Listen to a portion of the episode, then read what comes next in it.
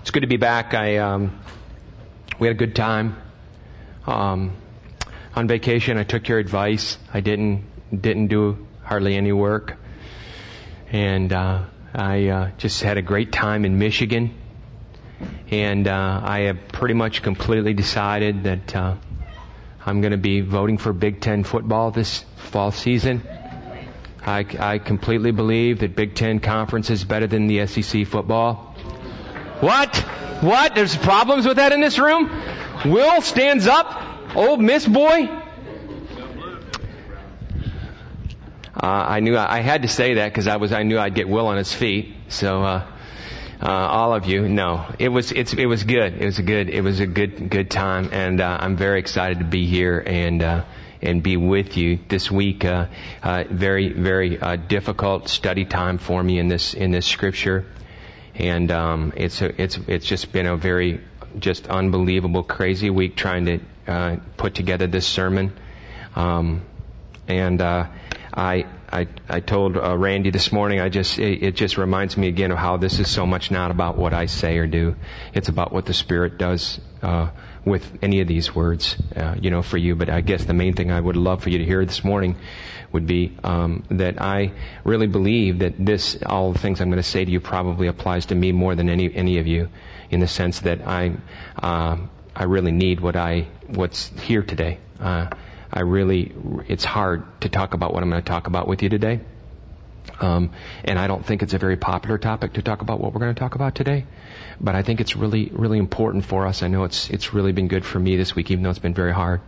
So turn with me to Acts chapter 14, if you will, this morning. If you don't have a Bible, maybe you can uh, sit next to somebody or grab one. Maybe three of you can share something like that. And uh, we uh, have been walking through the book of Acts. I know Dave spent the last couple of weeks with you talking about the book of Acts, and and uh, uh, there are some unbelievable things going. Remember, remember what's going on here is that is that the you know the church you know started in Jerusalem, and now the Lord is beginning to send out His messengers into all parts of the world, Matthew 28. Go make disciples right, of all nations. And now the beginning movement is beginning to happen. This tsunami is beginning to take place. God's done an unbelievable work in changing a man by the name of Saul. He changes his name to Paul. And you want to talk about a complete, that's very indicative of the turnaround that's taken place in Paul's life is the name change that took place. Literally got hit by God, just wrecked by God on the road, on the Damascus road in Acts 9. Everything changes. He, he, he was a persecutor of the law and now he becomes literally, literally just just a, one of the cornerstones of the gospel of the New Testament. And so here we're picking up on Paul's one of uh, the, the first of Paul's three missionary journeys that he takes. Every one of them that he did take, he ran into great opposition amidst great, great blessing with the Lord. But let's start reading at verse, at chapter 14 at verse 1. At Iconium, Paul and Barnabas went as usual into the Jewish synagogue and there they spoke so effectively that a great number of Jews and Gentiles believed. But the Jews who refused to believe stirred up the Gentiles and poisoned their minds against the brothers. Hmm. So Paul and Barnabas spent considerable time there and speaking boldly for the Lord. And this is what I want to talk to you about today. Speaking boldly for the Lord, who confirmed, the Lord confirmed, look what it says, the message of His grace the Lord confirmed the message of His grace by enabling them to do miraculous signs and wonders. And the people of the city were divided. Some sided with the Jews and others with the apostles. And there was a plot afoot among the Gentiles and Jews, together with their leaders, to mistreat them and stone them. But they found out about it and fled to the Lycaonian cities of Lystra and Derbe and to the surrounding country where they continued to preach the good news. Let's stop there. And let's go back up there and look at this, this piece in, uh, in verse 3 again. So Paul and Barnabas spent considerable time there speaking boldly for the Lord, who confirmed the message of his grace. And it is that, isn't it? This is a popular topic for us. This is something that we talk about a lot here. This is something that you and I uh, talk about a lot when we spend time together. We talk a lot about God's grace. And uh, it's something that we should always be talking about. It's a good thing to be talking about God's grace. Some of you are here, uh, and, and, and, maybe in the last couple of months, you're, you're beginning to just understand what this message of grace is really all about. Maybe you were raised in kind of a different, a different environment, a different understanding of, of uh, some theological, real cornerstone theological principles. I don't know. But as I thought about this message of grace today, I want to share something with you that I think is really important. And it really is, is very important for us to hear, and it's this. Ultimately, our view of grace is ultimately rooted, rooted in our understanding of sin. Let me say that again. Ultimately, our view of grace is rooted in our understanding of sin. So, what a terrible job I have to do today with you. I have to talk about sin. I'm not going to be popular today, I'm sure of it. It's a difficult thing to talk about, but it's really true. It was in the 11th century that the religious scholar Anselm did a masterful treatment of the work of Christ. And he warned those who thought God would overlook their shortcomings if they had just tried their best. He warned them with this. You have not yet considered how great your sin is. When was the last time we thought about that? How bad is it? When I was 19 years old, I, for those of you that don't know this, I was a police cadet. I wore a little blue shirt and I had a badge. I wore a black belt and dark blue shirt or dark blue pants. Real shiny shoes. I shined them on Saturdays. Because I wanted to look official and military. And I got to learn all the little ways of what police do. And I worked in the dispatch room. What do you think about that? Hmm? Worked in the dispatch room, did the little, press a little button and respond to such and such call. You know, you don't go on there and say 10-4, good buddy, you know, and stuff like that. You, you know, it's kind of official police stuff, you know. Well, part of this training was you had to go out in the police cars. And I thought, man, this is cool, man. Every guy wants to do this. This is just, it's awesome. Let's go chase robbers, you know. So like second night we were on there, it was like 2 o'clock in the morning, and I'm going with these two guys, and we get this call. It says, respond to the scene of an accident. And uh, so we take off in this car. We're going really fast, probably over 100 miles an hour to get there. I'm going, what's the hurry, guys? You know, because I'm I'm kind of going, wow, this I'm kind of like in it now. This isn't. I'm not watching it on a show. So we get there, and as we when when we arrive on the scene, I look over and they park about uh, maybe 100, 100 plus 100 feet away from this accident, and the car's down in the ditch like this, and there's flames coming out and you could just see the back of the car. It like remind you of some Stephen King movie, you know. They get out of the car and run to this thing. And I get out of the car and go really slow because I can't believe that this is happening in my life right at this point. Like it's too scary for me. And so as they get up to the car, I say something that you've all said in your life, and it's this. How bad is it? Right?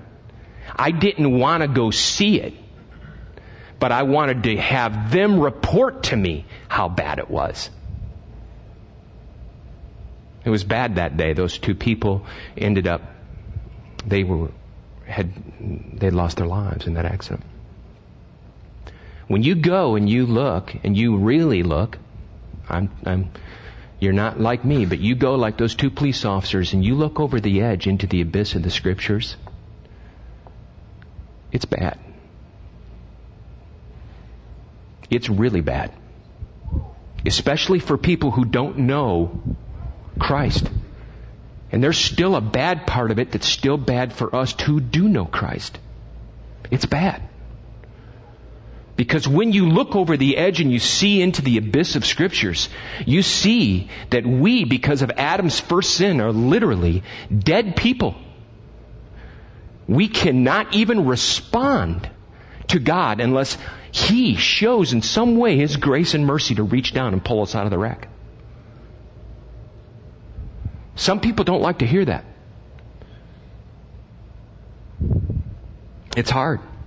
And what we're dealing with here is as we talk about this idea of sin, when we talk about that, Paul here is dealing with this group of people called the Pharisees who subscribe to what we would call a very perfectionistic program of life. And that perfectionistic program was called obeying the law.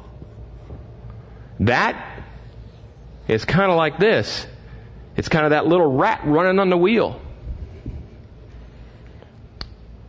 I'm going to do all these good things. They called everybody, these Pharisees, and Paul was one of them, like I said, they called everybody to do good things. So many of you need to really lean in on this because this is a really important for, thing for you guys to hear today. They had this kind of program because of this. Their view of sin was an external view of sin. It didn't have anything to do with an internal condition of the person. Do you follow what I'm saying? In Adam, the Bible teaches that because of Adam's fall, his sin now is imputed to us. We're sinners. We don't just sin. When the guy goes to AA, he stands up in front of everybody and says, Hi, I'm John. I'm an alcoholic. He doesn't stand up and say, Hi, I'm John. I drink vodka tonics. Or I drink. He does drink, but he drinks because of what? His condition. And this is what the Bible ta- talks a lot about. But the Pharisees have this kind of view that they're going to concentrate now on the externals. They saw sin as actions, external realities. Well, if sin is consisted in actions, then, follow this, then all one had to do in order to become holy was to stop this action or start this action. And many of you have heard of this before all the way through your lives. If I, if it's just about me handling the external sins, I just, then I start things and I, I can stop things, right? If I have a problem or this man that sits to me, next to me says, I have a problem with lust. Well, that's because you're going to bad internet sites and you read, you know, you know, read bad magazines, right? You're watching bad movies. Stop that. And he looks at me and he goes, anything else you got for me? Why does he say that? Because stop that doesn't, in, it'll help him for what? Two days? Maybe a day? But stop that deals with his external sin.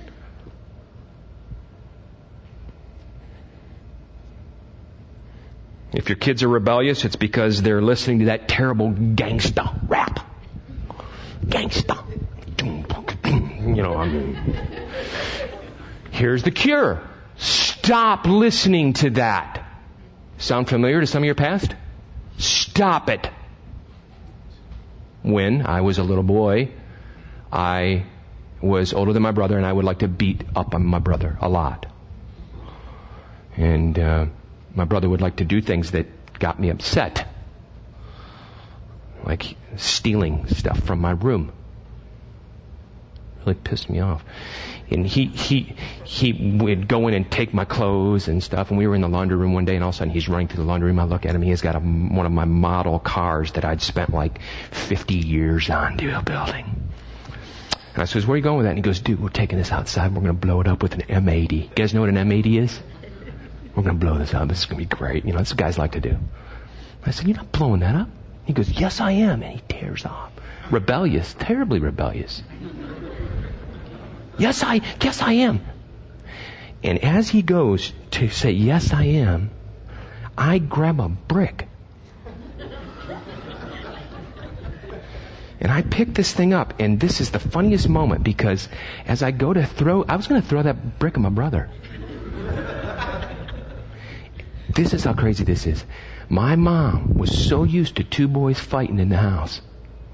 Two boys fighting.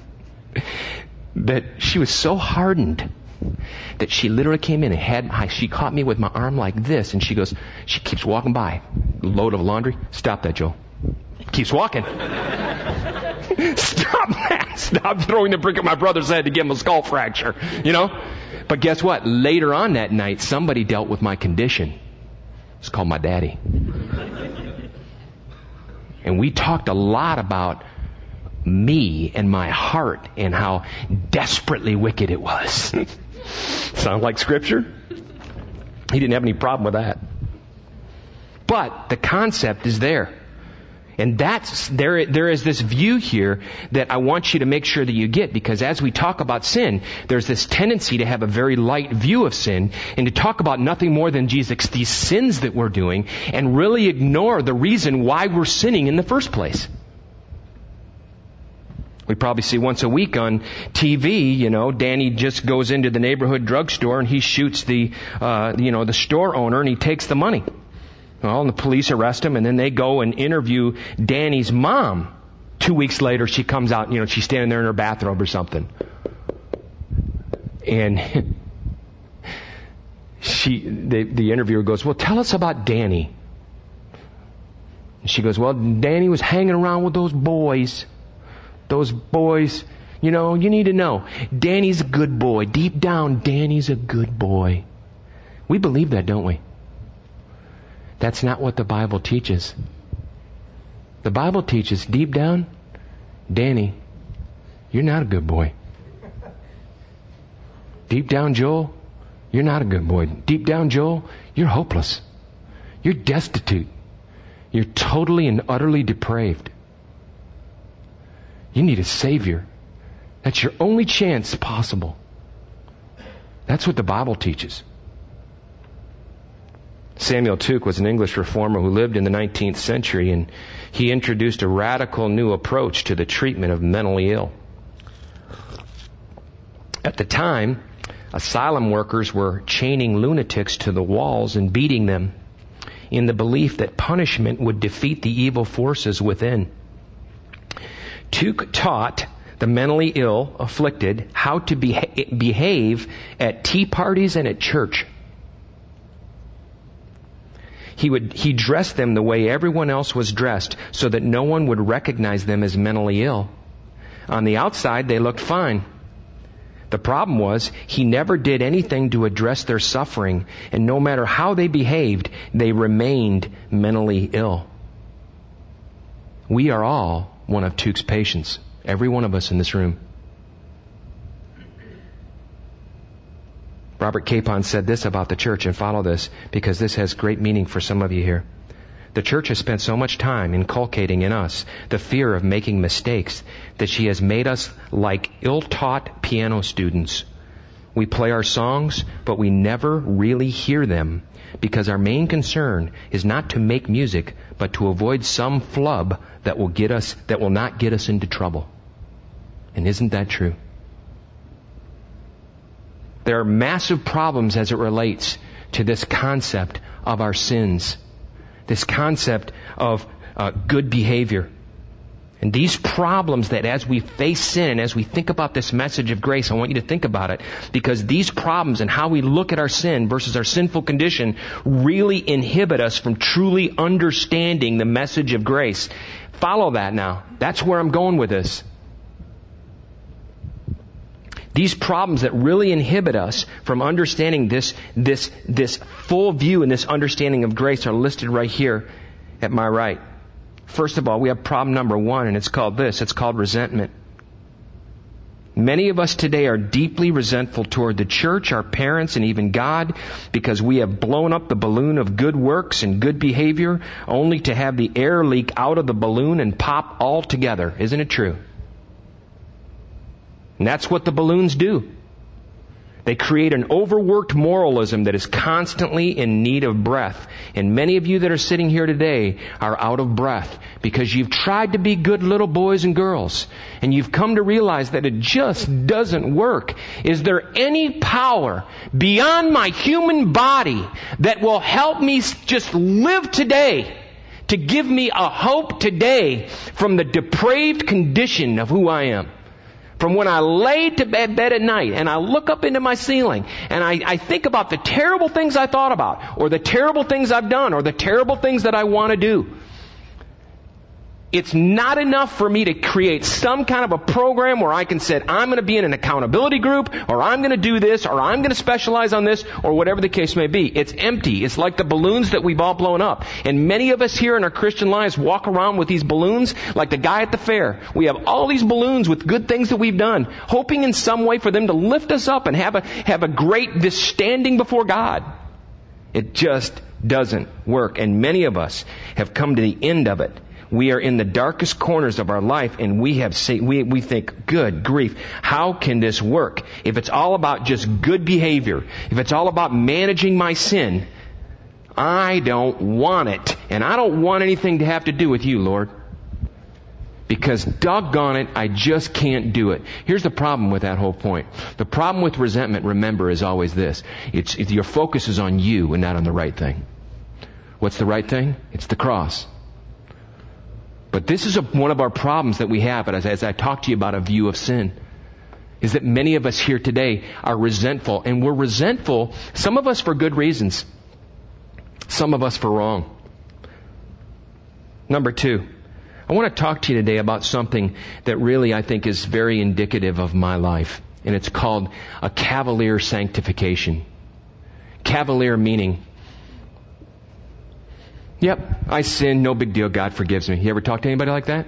You, you, can talk to me long enough, you'll find that out in my life. It's very cavalier. It's like, well, Lord, it's no big deal. I know you came, I know you lived, I know you died, I know you, yeah, and I know you, you'll forgive me. It's like sitting down with a guy and he says, well, you know, I, I slept with my girlfriend last night, and it's no big deal. God will forgive me. Is it really no big deal? Is it?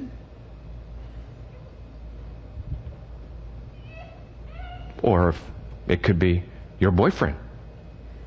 Or it could be your boyfriend's girlfriend. Or we could go on and on and on and on and on. Do, have we actually lost the concept of, do we have any seriousness in our life over the damage and the consequences of sin? It's not a popular topic, trust me. It's really abrasive. We have any thoughts of it? Does it affect you at all? Do you think about the damage that could possibly be created about moral decisions that you make in your life? Or about any other decisions that we've made in our lives? Do we think about it at all? Is it just no big deal? How serious sin really is. I begin to realize how serious sin really is when I begin to realize how bad my condition, my sinful condition really is. And it will help us greatly in all avenues of our sanctification when we begin to realize how depraved we really are. Now let me make sure I, you, you hear something today. If you're in Christ and you're a student of the living God, you now have been given a new power in your life over sin. Before that time, you had no power. That's the, one of the beauties of the gospel. However, the question remains when you came to know God, as you being a believer, is sin completely eradicated from your life? Boy, would we love it to be. But the Bible teaches that it's not. In fact, Paul teaches that it's right there beside us in Romans 7.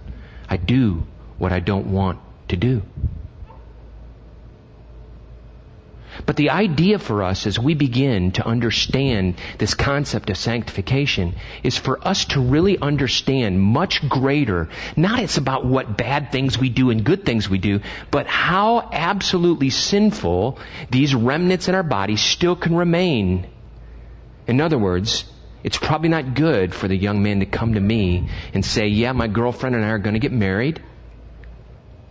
And, uh, um, I've heard this plenty of times in this city. And uh, I, I, we it got late. We saw a movie together, and I decided to stay at her house that night. And I think, what? Why would you do that? See, that, that young man may not have a true understanding of his great propensity to sin. Now remember, the condition has been removed because of Christ, but he still wants to sin. he's not necessarily called a sinner anymore from the scriptures. He's called a saint. He's called a child of the living God. He has a new power, but he obviously still deals with sin. So, in our sanctification, one of the things we need to seriously look at is rather than have this kind of this cavalier attitude towards, well, I can kind of get close and not close to God, I need to go, wait a minute now. I need to really be careful with what's going on in my life. I need to really step back and think about this. Because I have a great propensity to make a lot of prideful decisions, a lot of selfish decisions, and a lot of sinful decisions. You follow? It's not popular, is it? I sure don't like talking about it. I sure would love to have a God that I can just say, well, and, and you know what? Here's what's great. Here, it's so difficult because it, it is great when I can look, I can look at my Lord and I can say, I'm sorry, Lord, forgive me. And God's right there. He is. If you're in Christ, He never leaves us. Your past sins, your present sins, your future sins are already forgiven. Okay? But and it would be very easy to have this abusive kind of sanctification or this cavalier thing that says, well, God just forgives me. Guess what? God has so much more for us than that. So much more. The color of His sanctification is so much brighter than yours and mine. Our sanctification is black and white. His is like HD Technicolor. It's so much more beautiful and we haven't, and part of our lives is about trying to tune that color in you see? And then the last thing that happens when we view sin, our sins versus our condition is, have, is what I call a weak Christology. An anemic or a weak Christology. If it's just about good and bad actions in our lives, listen to this now. If it's just about good or bad things that I do in my life, let me ask you a question. Why do I need a Savior? Why do you need a Savior? Why? You just need a Savior so that when you die, you can go to heaven? That's what some of my roots sometimes talked about. I need a Savior because I need a ticket to heaven. But you're in that, it really doesn't have any bearing on your life right now. Is that why I need a Savior? Let me ask you a second question. Why did God become man? Think about it. Why did God become man?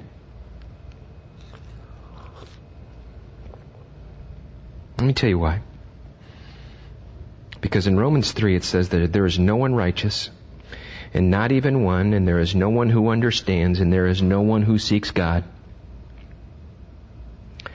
God had to descend upon this earth and into our hearts because you know what? we would be too busy partying down here and never even know he's at the party. He had to come and stop the music. He had to come and stop the whole thing because the Bible says in your sinful condition you don't even look towards the Lord.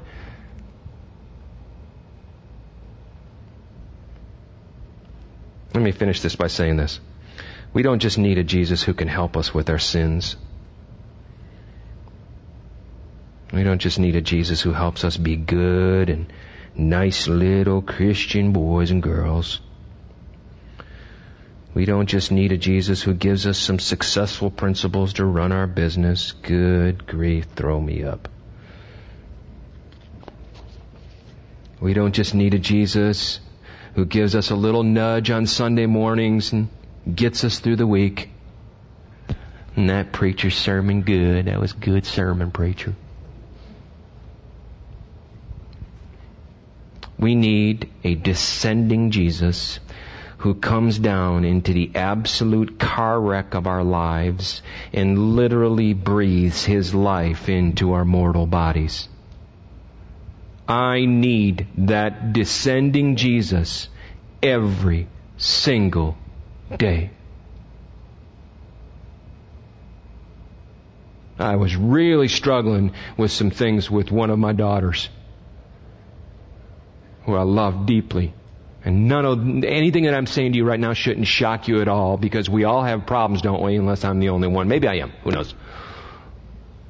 And I had to walk, you know, I, I walk up to my brother Randy and I said, I just need to, just to let you know, you know, I wanted to, you know, and he goes, he, and he, he says this to me, he says, yell into the abyss. And I said, man, I love that. And I did. And then he gave me the hope. In my abyss, he said, but you know what? There is a power, brother, available to you in the midst of your terrible suffering even today. I need that Jesus. And I need to also know that there's other brothers and sisters that are willing to walk through the abyss in my life. I need a justifying Jesus who walks into the insane asylum that is my life. Only so that he can speak to me and say that the absolute insanity of your sin and the things going on in your heart are not too great for me. It is an insane asylum, isn't it? Sometimes our lives. It is a car wreck, isn't it? But we have a Jesus. Let me finish by say, by reading this page to you. I loved it. It meant a lot to me. It's by it's in a it's a book called What's uh, Putting Amazing Back into Grace by Michael Horton, and here's what he says. I'll finish with this. We are born into this world in union with Adam. Everything he had, we have. Everything he is, we are. He earned God's judgment for himself and for us. Had he kept from eating the forbidden fruit, he would have earned for himself and for all of humanity eternal life. There would have been no sin, no suffering, no sickness, no pain, no guilt, and no death.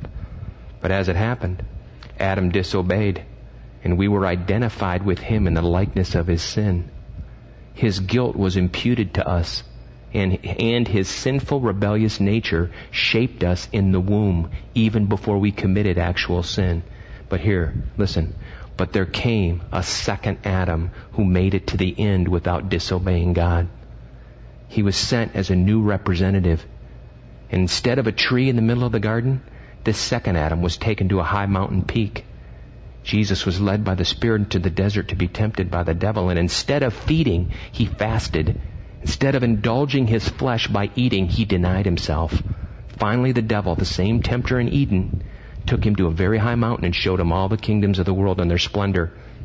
All this I will give you, he said, if you will bow down and worship me. But instead of easy exaltation, Jesus, who was God, nevertheless took the long road of obedience, the slow road of suffering, the rough road of sacrifice that would lead eventually to Calvary. In this obedience, and the other 30 years of consistent sinless perfection, Jesus earned for us what Adam failed to earn. Jesus is our righteousness.